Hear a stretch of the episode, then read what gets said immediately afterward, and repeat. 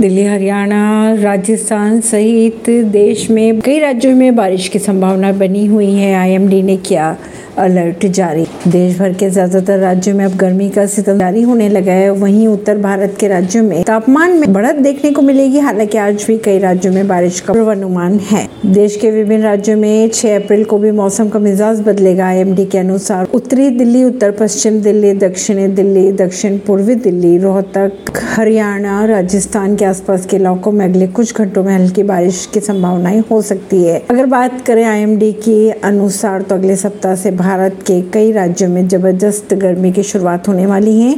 पिछले कुछ दिनों से बारिश के चलते मौसम सुहावना बना हुआ था, लेकिन अब फिर तापमान में बढ़त देखने को मिल सकती है। हालाँकि 7 अप्रैल को महाराष्ट्र, तेलंगाना और ओडिशा के आंतरिक हिस्सों में गरज के साथ हल्की बारिश देखने को भी मिल सकती है। ऐसी ही खबरों को जानने के लिए जुड़े रहिए जनता से रिश्ता पॉडकास्ट से। परवीन नई दिल्ली से।